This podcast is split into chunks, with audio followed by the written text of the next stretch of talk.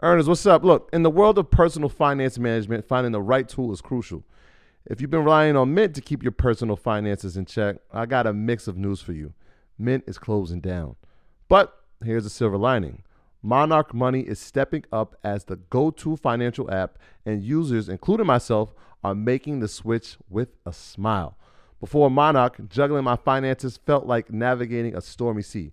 Other apps either lacked features or were too cumbersome. Then came Monarch Money. Its ease of use, powerful features, and sleek design turned financial management from a chore into a breeze. The constant updates, well, that's the cherry on top. But what truly set it apart for me was its collaboration feature. Money matters constrain relationships, but Monarch brings peace to the table. The app's collaboration tools allow my partner and I to seamlessly manage our finances together. We aligned on our budgets, tracked our cash flow, and even planned our future goals all in one place. Speaking of goals, be it saving for a down payment, your dream vacation, or your children's education, Monarch simplifies it all. It's no wonder the Wall Street Journal hailed it as the best budgeting app. This isn't just an app, it's the next generation of personal finance management, ad free, intuitive, and always evolving with you in mind. Now, look, Monarch isn't just another app, it's the all in one solution. From effortlessly importing your data from Mint to customizing your dashboard to your heart's content. Monarch respects your privacy with a strict no ads, no data selling policy. This is financial management as it should be, focused on you. Look, after trying Monarch for myself, I understand why it's the top rated financial personal app. And right now, get an extended 30-day free trial when you go to monarchmoney.com slash leisure. That's M-O-N-A-R-C-H-M-O-N-E-Y dot com slash leisure for your extended 30-day free trial. Earners, what's up? Look, as an entrepreneur, the dream is to earn a living doing what you love. But let's face it, turning that dream into reality is no small feat. That's where Kajabi steps in, transforming challenges into opportunities.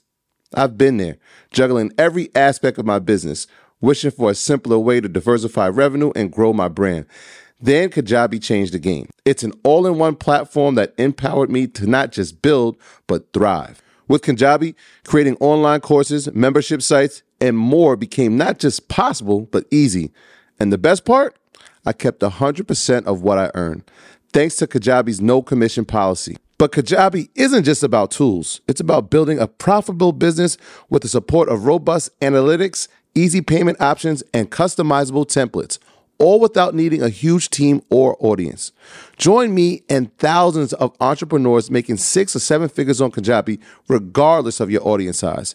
If you're ready to turn your passion into profit, Kajabi is your next step to success. So, what are you waiting for? Build, grow, and keep what you earn with Kajabi. Start your journey today. And right now, Kajabi is offering a free 30-day trial to start your business if you go to kajabi.com slash earn. That's K-A-J-A-B-I dot com slash earn. Kajabi.com slash earn. And join the entrepreneurs and creators who've made over $6 billion. Don't wait. Don't hesitate. Head over there now. Let's talk about war-related investments. Mm-hmm. There's a few of them. Um, what does this mean? Like this is like military companies, that's military uh, supply companies.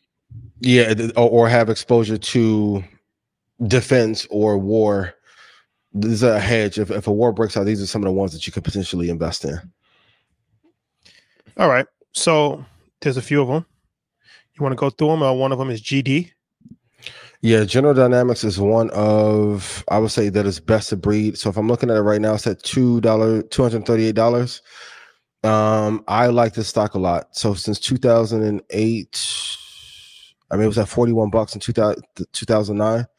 Great return. I do like General Dynamics a lot if we go into a war or if we stay in this environment where things are tested between uh, the Israeli conflict, uh, China and Taiwan, and um, Ukraine and Russia.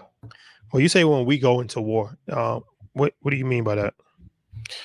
I mean, well, America, I think, in, since inception, has only been out of war 17 years. So we always are fighting some conflict or have some kind of allies that are in a conflict. Um, and it does have an impact on our economy as a result. So Um, not that we're like in a direct war, if you will, but the Russia Ukraine conflict, which I won't go into too much, is having an impact on my our economy, and we're putting way too much money into Ukraine. I always say it like, why are we deploying billions of dollars? We have homeless people in every major city that are going through an economic crisis that they've never seen since 2008. Um, so if, if capital is leaving, even though we may not have boots on the ground, it is still technically our war. Uh, so if that's the case, right? I mean, that's a pretty interesting statistic. We're always finding somebody. You talked about that company. What What are your thoughts on a company like Raytheon, whose pretty much the mission is to fund and create missiles, create technology around defense systems.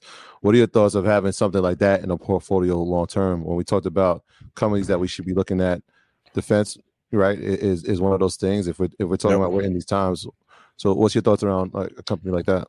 Um, I like Raytheon at 57 bucks, or if I can get it at 65. Um, stable company. You can argue there are some companies that give better returns, but it's one of those ones you don't have to think about. General Dynamics will go in that same mm-hmm. uh, portfolio, and then of course Exxon. If war increases, the profitability of oil-based companies are going to go up as well. Mm-hmm. So I like those three as a, a parent: uh, Raytheon, General Dynamics, Exxon, as like a military or war based hedge portfolio. So that's like its own ETF you, you just created. Pretty much, yeah. We're gonna, we're gonna call it the defense ETF. So you got some oil stocks, you got some machinery stocks, and you got some defense systems stocks inside of it. Yeah, I mean, because the thing is, like, no matter what happens in the economy, your job as an investor and a person that is battling a recession independently, you have to know how to make money regardless of what market that you're in. The thing that makes Luka real dope, Kyrie real dope, KD real dope, LeBron, they can get a bucket in any scenario. Um, so if you're not able to do so with your portfolio and your business, you're going to be in a tough spot. Um, I would add Chevron to that ticker CVX to that portfolio as well, and that would be the four that I would look at to round out my defense portfolio if um, the political climate is favorable of more wars. All right, so we got CVX, we got GD, uh, we got XOM, and w- would you add Chevron? Chevron. Uh, would yeah, you I'll put right there. All right, so let's yeah, put R- RTX inside it as well. Yeah, absolutely. Okay because uh, they kept saying, "No, two tech, two index." What else? I'm like, I get people want diversity. Sometimes diversity is overrated, but if we're going to be in like a war-like scenario, and often wars happen when money is not flowing as readily. People are fighting for less resources. Like when money was flowing and everything was fine, we didn't have the formation of BRICS moving as fast and all of these wars and talks of Taiwan being taken over by China. Like we had a lot less threats. When the money is not flowing, that is going to lead to um, a lot more warlike scenarios that we have to face. Yeah, and you got another company inside of there because war looks different in these times and days. Uh, Fortinet, which is more of a cyber security type mm-hmm. So talk about that, having that as part of the. I guess if we're creating this this war based ETF, having the cybersecurity component as well. You have to have one because at some point, a lot of the attacks are going to be digital and internet based and not just boots on the ground. Um, even when the thing happened in Caesars, my first thought was man, what if an enemy combatant got a hold of seven or eight of our biggest companies and drained them or held them up for ransom to get billions of dollars out of them? You have to be protected and look at every side of the of the game to see where if this does break out, how you can protect yourself and be able to make money for you and your family. Okay, got you. And for those that are taking notes, because I know a lot of people write down their notes for it, the ticker is FTNT. FTNT. Yep. I would keep that on the watch list. It's not one that I will put as number one for all of you who like to do review videos, but I will put it on a watch list. review how much money you have. Kindly. Shawty tired of me today. review your account. account review. Yes. Yeah. I mean, also too, like House Speaker got kicked out yeah. The Treasury bond market we I've been talking about is one of the worst crashes in history since March 2020. T bonds with a maturity of 10 years or more have fallen 46%.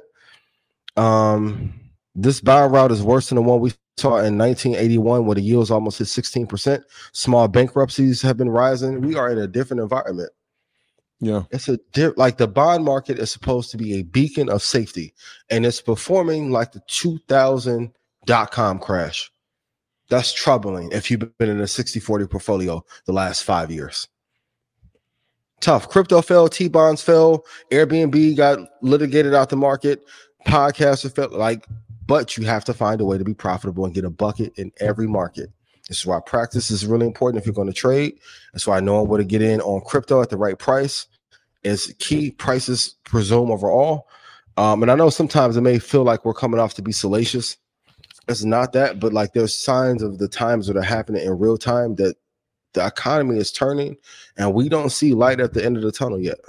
Leadership bad, interest rates are high. The Fed looks scared when they talk.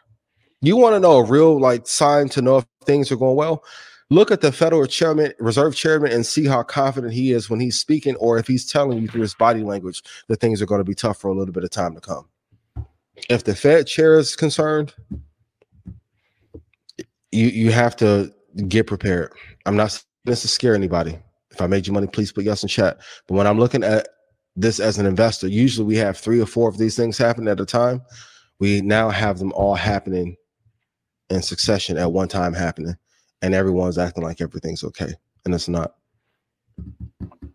So there's a tweet out there saying that Congress has been buying defense stocks. Mm-hmm. What to make of that? They're playing the playing within the rules of the game. Um, shout out to Queen Pelosi, the greatest trader of all traders. Um, if they're buying defense stocks actively, it tells you that a war probably could break out. Well, You has that to- been verified, or is it just a Twitter rumor? It's been. You can go to Senator Stock Watch. I have no affiliation. Um, you can go to Senator Stock Watch, Quiver Quant. Uh, you can go there and see what they're actively buying.